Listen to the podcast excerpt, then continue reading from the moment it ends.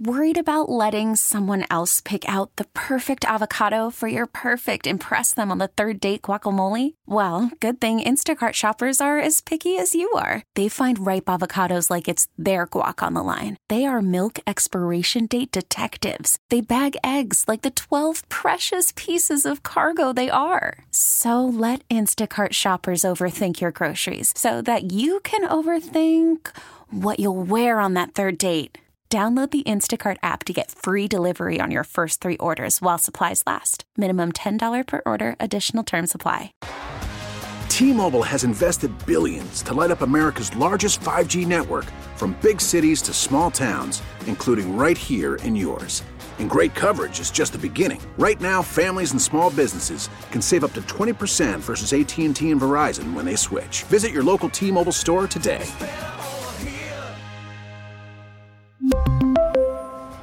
Plan savings with three lines of T Mobile Essentials versus comparable available plans. Plan features and taxes and fees may vary. This is the Bob Cordaro Show podcast, WILK News Radio. Michael Kowalczyk, Hazle Township, passed on September 19th. Joseph Salata, West Hazleton, passed on September 19th as well. Joseph Slobodnik of Jermyn, we lost him October 8th.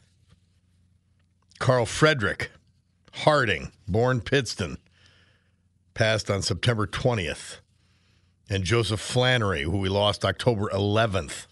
He was from Peckville. All veterans that we honor today. The bottom of the hour, we'll give you a little bit more information on each of them. Well, the the climate people that we've been talking about, and these are these zealots who do not. I mean, everybody wants clean air and clean water, and wants to take concrete steps to find it. But the climate change cult, they've begun suing large natural gas and oil companies in Pennsylvania it's going to put everybody's costs up for no proven result. And Dave Taylor is with us. He's with the Pennsylvania Manufacturers Association, and he's going to tell us a little bit more about it. Dave Taylor, welcome. Hi, Bob. Thanks so much for having me. It's got to be exhausting to you. You're under, uh, as manufacturers, your your people are under incredible regulatory uh, burdens. And now we add this other layer from the climate change alarmists. It, it's it's it's remarkable how much you've got to fight. Yeah, I mean, it really is. It shouldn't be this hard. And um, you know, the fact is, there is such a thing as opportunity cost. And anybody who's, you know, more aware than a small child understands that, that to do one thing, you don't get to do another thing. That, that one thing that you do has offsets. And that, you know, when you talk about these climate fanatics, that they will only point to what are perceived negative impacts of industry while refusing to recognize all of the benefits which like uphold our civilization and um and again that this this whole process it's infuriating and and bob i think it's an important point to recognize that in no place no place in america have any of these lawsuits been successful. They're they're meritless.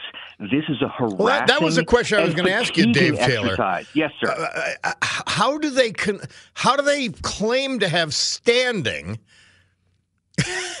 like for people well, that are just it, lawfully doing their business every day. Yeah, and, and, and and yeah, that's exactly right. And the and of course the businesses in question are in compliance with all DEP and EPA standards. So I mean, the attempt to claim standing is that somehow a person says I am uniquely, um, you know, harmed by the industrial activity and that you know that's partly why these suits have been found meritless. But uh, still, companies have to pay the lawyers to do the work to fight these things, and so it's essentially uh, economic warfare via the courts, uh, sometimes called lawfare. Well, I mean, and the fact is that our manufacturing processes have gotten cleaner and greener and much more efficient. We've converted uh, our power complex to substantial amounts of natural gas, which is the cleanest burning fuel. And and it is never enough for this crowd. Ever. Yeah, that's that's correct. And I just wish I wish that we could have as Pennsylvanians, I wish that we could have an honest conversation about things because when you look at the facts and benchmark the progress that we've made over time, it's been astounding. And so today the air is cleaner, the water is cleaner than it's ever been since the you know these metrics have been recorded, which is as it should be. That that process of continuous improvement um, that typifies our American system that that is, has been at work. It continues to be at work, and in fact, by disadvantage by disadvantaging domestic manufacturing and domestic energy production, what you're really doing is that you're pushing those functions overseas to other countries where things are done much less cleanly and with much greater negative impact to the environment. A product made in China is three to four times more carbon intensive than the same product made here in the U.S. So it makes no sense to force production away from the place where it's done uh, most efficiently and with the least negative impact to the environment. And they claim it's a global problem Yet, look what they're doing. They're yeah, they're right. They're they're. They, it seems to me. I, I know you're not here to talk about the environmental issue and climate change writ large, but it seems that everything they are doing is worse for the environment. Correct. Correct. And the and again, just so that the listeners have um, uh, you know, a, a, benchmark for this. The United States is the largest economy in the world, and that we are the second largest emitter um, of greenhouse gases. We're number two and dropping at about like 13%. China is the world's second largest economy. They are the largest emitter of uh, greenhouse gases at 30% and rising and they're bringing online a whole new generation of uh, coal-fired power plants. So again, if this is an issue that concerns you, you're in the wrong country, and that the you know the U.S. Yeah. is trend everything is trending in the right direction, and so it really is a, a kind of fanaticism to attempt to further hinder and further damage the people here at home who are doing it, um, doing it better. And again, Bob, the you know, let's talk about trade-offs. You know that that the, our manufacturing sector directly employs over 565,000 Pennsylvanians. These are good paying, family sustaining jobs, best wages and benefits in the marketplace. That core manufacturing function sustains millions of additional Pennsylvania jobs in supply chains and distribution networks and through the vendors of, of industrial services. And, and like, so and again, our energy producers, manufacturing requires huge amounts of energy. And so what happens with energy affects manufacturing. It affects all of us, increasing our basically our cost of daily living, utility bills, fuel bills, all that stuff. That maximizing domestic energy production here in the U.S. should be our priority, again, because we do it better and cleaner um, than in other places. So, so this is yes, it's enormously frustrating, um, but it also speaks to the larger issue of not just climate fanaticism, but also lawsuit abuse. That this wouldn't be possible if you didn't have, you know, an army of profiteering trial lawyers who were just, you know, throwing it up against the wall to see what sticks. Because if at some point they find a judge who allows this to go forward, they're looking at a potential payday of you know of an enormous uh, an, an enormous amount. Our courts shouldn't work that way. Like, our, our, you know, we already have a state lottery. The court system is supposed to administer justice. Yeah. You know, so so you know, and again, we're electing judges, statewide judges, to the bench. Um, you know, next month, people should you know be aware of who the candidates are, where they stand, and and um, and which side the lawsuit industry is supporting. they're supporting the Democrat side. You can't say it. I just did. because they're all in on this insanity. And by the way, when we talk about greenhouse gases, the primary one is uh, uh, carbon dioxide, mm-hmm. which is the source of all green life on the planet. Yes, sir. It's Photosynthesis. Not, it's not a pollutant. It's, you just have these silly arguments where they change words and meanings. Yes. And people like you, Dave Taylor of Pennsylvania Manufacturers Association, have to deal with it. And yeah, it, it, I'm I'm happy that you you've told me it is maddening for you as it is for all of us observing. Well, and, and you know, and everyday folks like we, you know, in some ways we're a victim of our own success. That um, you know, we live in a, in a world where the consumer experience is designed to be seamless, and so as a result, people stop thinking about how all of these you know goods and services and experiences are made possible and how they're delivered to us. I mean, like I would recommend uh, you know looking at one of those uh, like those Facebook videos that have these super compressed um, building uh, videos, engineers and road work and all that stuff. It's like think about all of the energy that is, that's expended, not just in doing the work, but also in building the giant earth moving machines uh, that, that make it possible. All the things that help civilization, steel and cement and plastics and ammonia, like these things depend on fossil fuel inputs or fossil fuel processes. And so for people saying we should be without fossil fuels, we should get rid of them, well, that's condemning 3 billion human beings to die of starvation because we won't have enough artificial, Yeah. uh, uh, we won't have enough synthetic fertilizer to feed humanity. I mean, it's crazy. Every solution has the opposite end result.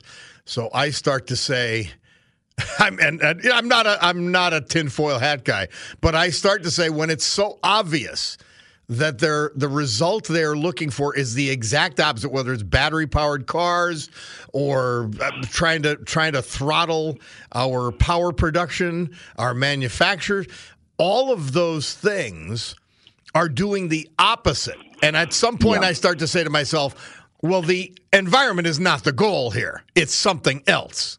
yeah, and, and I think you're right. And Bob, there, there needs to be reform at the state and federal level regarding uh, foreign contributions uh, into our charitable system, because a lot of these these fanatical groups are funded by you know foundations that then receive money from somebody else that came from somewhere else.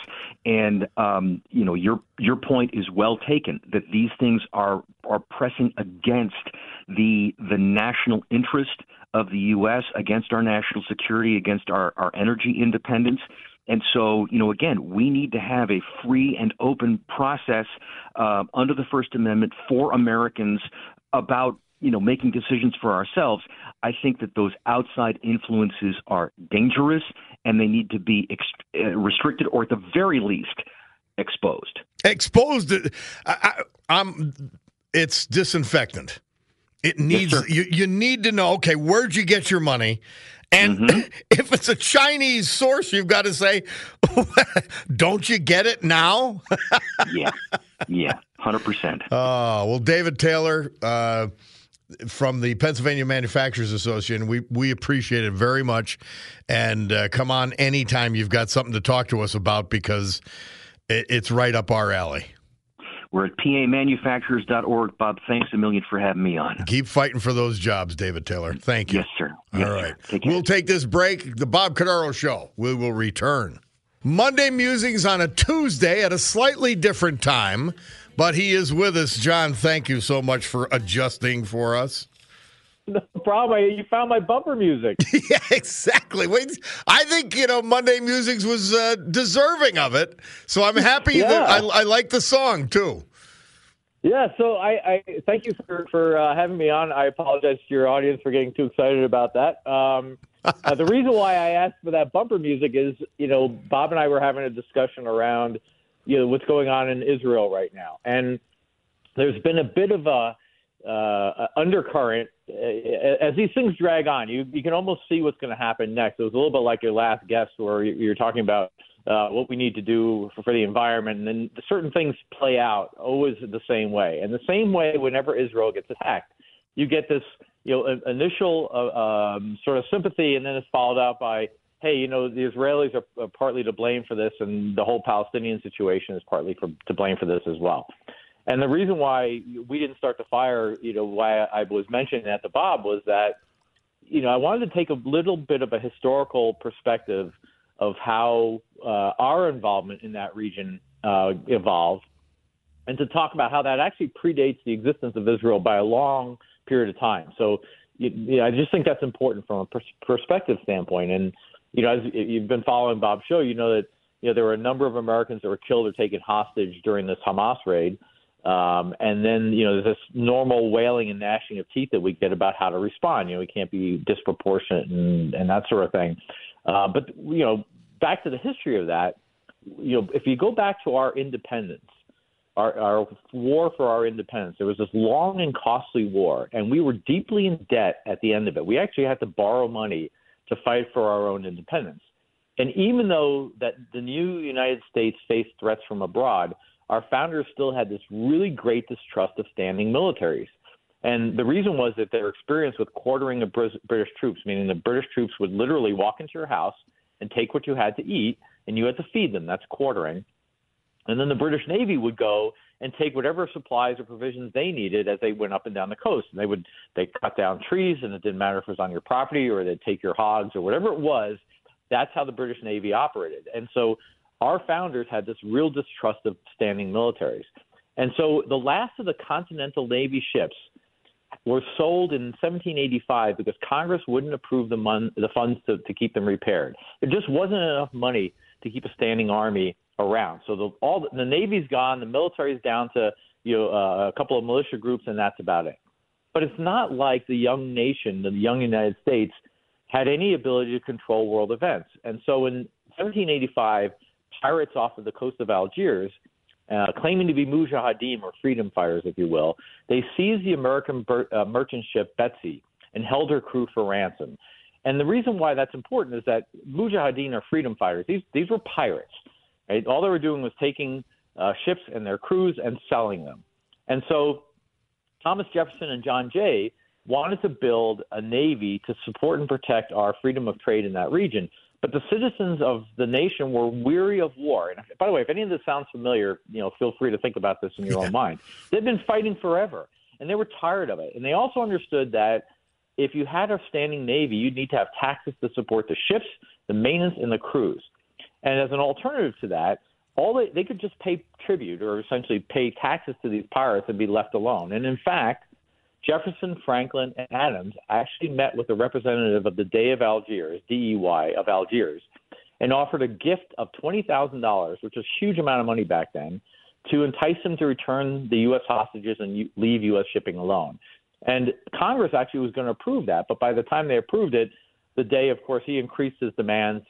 And by 1793, so just a couple of years later, 11 more ships are captured Jefferson had been trying to form a coalition of the willing, if you will, of countries to patrol that coast along the Mediterranean uh, on the African side and to bottle up the pirates.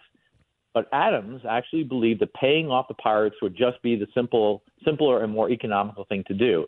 And his quote was, because it's important, this is Adams speaking, we ought not to fight them unless we determine to fight them forever, close quote, John Adams. Hmm. Right, so Adams understood the nature of buying freedom in that part of the world. But the situation continues. The hostages don't get released. You only rent George, it. yeah, exactly. Apparently well, understood the exact exactly opposite correct. of the reality. Right. It is George Washington himself who actually petitions Congress to build four frigates, and the motion to do so is carried in the House of Representatives by just two votes. That's how close we came to not even having a Navy. And the only reason why it passed was because there was a provision in the bill to cancel the funding – if peace with Algiers was ever reached. And the cost of these new Navy ships was about $688,000 or close to 13.5 million in today's dollars. So it's you know actually not a small expenditure. And, and it cost today's built, Pentagon 13.5 billion plus to build four ships. Yeah, exactly. Well, they're a little more advanced, but even these ships were very advanced, typical Americans, right? So they were they were a radical new design. They were long, they were very deep draft, they were very fast, they were very heavily armed, and there weren't going to be a lot of them made, but they could really pack punch. And so the delays in the construction of it had to do with with the ability to get the the wood cut and transported to the shipbuilding sites. Um, and by the time the keels were laid, there's a Treaty of Tripoli that gets signed, which should have ended the construction, but it was George Washington himself who pushed Congress to keep going, and three of the original four get completed. Right, so and then this is now in 1801, Jefferson's president, And about one fifth or 20% of the U.S. budget at the time is spent paying off the Barbary pirates along the coast what we now consider to be the Middle East. Right? 20% of our budget is, is paying these people off. And so he sends Jefferson, he wants to declare war, but he's convinced that Congress won't support a formal declaration. So he sends over his little fleet to, in his words, chastise the pirates. And in response, the, the Shah of Tripoli cuts down the, the flag at the U.S. consulate, declaring war, if you will, in a colorful way. And then, as a result, Congress passes the Act for Protection of Commerce uh, and Seamen in the United States against the Tripoli Corsairs, and this is in 1802. And this new little Navy force shows up with five frigates and a, and a group of Marines. And one of these brand new Navy ships, the Philadelphia, runs aground, is captured, and is renamed by the Shah the gift of Allah. And again, I'm, I'm, I'm not, I'm just making that point that we have been in, engaged with Muslims along that region far, far yes. longer than Israel has been in existence, right? This is in 1802. Well, John Parillo, right? so let's, uh, we're going to take a break. We got to do the weather. We hear from our great sponsors, a Veterans Tribute, and then uh, we'll, we'll take what you, the history you've just given us and tell us how it relates to today. John Parillo, Monday Musings. We will be back. So, John, you, you set that history up. We've we've had conflicts, and the Western world has too. And they've been religious right. and they've been continuous. They've they've really never relented. Whether it was the Moors right. in Spain, it, they just continuous. Uh, the Crusades. Uh, so the United States had its own history in its fledgling years. Eh, so tell us about how does that relate to today's nightmare? Yeah, so let me wrap this up. So as, as Bob said, so that we described Jefferson sending the fleet over there, and he buys peace for a little bit of time. And one of the things that Jefferson notes, and again I'm going to quote Jefferson here, is there is no end to the demand of these powers, nor any security in their promises. So there's a little bit of a peace, and then the War of 1812 happens Madison is now president, and because of the War of 1812, and we're all preoccupied, the piracy starts again. Madison doesn't even want to do anything about it because he just he, but he has no choice. So a 10 ship fleet sails into the Mediterranean, and this is where we look at parallels. And this 10 ship fleet sails directly into the harbor of Algiers. It lays broadside to the city. A small contingent of Marines uh, disembark they they go into the city and they basically tell the D DEY that he can release the American prisoners and they're going to level his fortress. And the D looks out over the harbor and there are these Navy ships all facing his uh, his um, uh, fortress and not only does he release the prisoners, he pays ten thousand dollars in compensation to the United States for the trouble that he called them causes them. And then the Navy goes and sails from from there to Tunis and Tripoli and repeats the process, and that's what ends the war finally in 1784. And if any of this sounds familiar to you, it should because it's the beginning of the Marine Corps, Corps hymn from the halls of Montezuma to the to the shores of Tripoli. And you know, I'm an old Navy guy, been in the Navy forever and I still remember waking up one morning. I was on the ground in, in the Persian Gulf during Gulf War One, and the Missouri had been brought in, and I didn't know that she was coming in, but the Missouri had been brought in offshore, and you know that is one persuasive diplomat. When you wake up in the morning and hmm. there's a huge ship with with uh, nine 16 inch guns facing the shore, you know it makes you think about things. And I wonder if Madison were president, you know, would that situation in Gaza be any different? Um, and you know, I think there is one thing that people in that region of the world understand, and, and as much as we should be always trying and striving for peace, there are times when sometimes you have to say things loudly and clearly so they get the message that you don't take American hostages. And you know, I think that this is where you know I understand the, the situation that Israel finds itself in, and I understand that everybody wants us to be backed off and be peaceful. But I also believe that there are, there are times when you just have to display power, so people just decide not to hit you anymore. And you know, I wonder if we still had that level of power arrayed off the coast of Gaza City, whether we'd have our hostages back by now. Yeah. Um, and I, and I think back to uh, Bob, you and I were around when when Reagan was first elected president. We had had a hostage situation going on in Iran, who was the same sponsor of what's going on now in Israel that had been going on for for months. Reagan gets elected president, and within weeks the hostages get delivered. and you know you can you can draw the conclusions that you want to, but everybody thought Reagan was a crazy cowboy, Yep. and they were scared that he was going to start a major war in the region. Okay, well, you know nobody messed with the Well, Americans. I, I remember the that. meme of the day, even though the word didn't exist. It was uh, it was a one of the Ayatollahs reading a scroll, and it said, "What is burned, destroyed, and beyond recognition?" Question and the the answer. Uh, Iran, ten minutes after Ronald Reagan takes office, and the the irony of that is that that's exactly when they released them. and, and- and then to, to top it all off with an Irish wake for my great friend Tim Early, who passed. I, I, it's uh, yeah, it was. Uh, I'm happy to be back and safe in the studio. Now, Lorraine, tell me, did you used to listen on 1300? Yes, yes. And And, what I did- miss it dearly. Did you get a signal at all? No, no, well, on 1300, yeah. Like no, but I'm saying now. Did you try 980? Listen, I'm right now. I am listening on my phone on the Audacy. Okay. But I, I don't like it. I'd rather listen on my radio. I told you that. And no 980 stinks. 1301. No, no, no. It's all staticky. You can't get it. All right. And I missed the 1300. Oh, I know we got a lot of listeners down Hazleton. I Jimmy's know. Jimmy's uh, uh, lunch was telling me.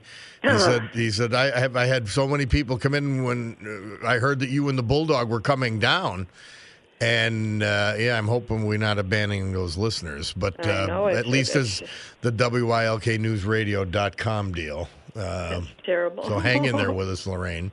All right, so you have a poem, my darling. yes, my fuzzy. Fire away. Okay, well, okay. I had to take care of business that you asked me. Okay. this, this is called miracles. Well, how ironic. We all need miracles in our lives, but sometimes they seem so far away. The only way miracles may begin to happen is if we kneel down and pray. They may begin today, or they might wait until tomorrow if a miracle never takes place, our hearts begin to fill with sorrow. When you pray to God above, try not to be full of greed. He may not give you what you want, but only grant you what you truly need. I wish that I could take my own advice. Then my heart would be a little lighter. The present wouldn't look too bad, and the future might seem so much brighter. I won't wait for the sky to open or an angel to appear. The only miracle that I need is for God to take away my fear. If my doubts were replaced with reassurance and all my despair with hope, a miracle would surely take place. Then I could begin to really cope. Hmm. Amen. Very nice, as always, Lorraine. Amen. Amen. Yeah, I like that. WILK News Radio. This is the Bob Cordaro Show podcast. T-Mobile has invested billions to light up America's largest 5G network from big cities to small towns, including right here in yours. And great coverage is just the beginning. Right now, families and small businesses can save up to 20% versus AT&T and Verizon when they switch. Visit your local T-Mobile store today.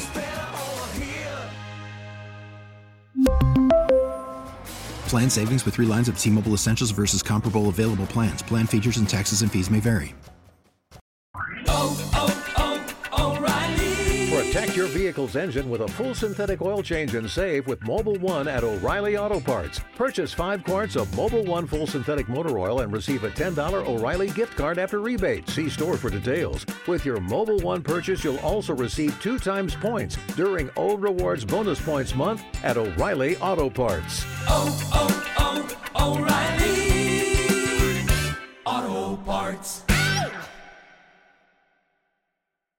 Hey, Rob Bradford here. I have set out on a mission with my good friends at FanDuel to prove what I have known for some time baseball isn't boring. Now I have a daily podcast to prove it with some of the most notable people in the baseball world, screaming baseball isn't boring from the mountaintops or at least agreeing to come on our show. Players, managers, GMs, and yes, even the commissioner of baseball, Rob Manfred. It has been a constant wave of baseball's most powerful voices. So join the revolution. Subscribe and soak in Baseball Isn't Boring. Listen on your Audacy app or wherever you get your podcast. You'll be glad you did.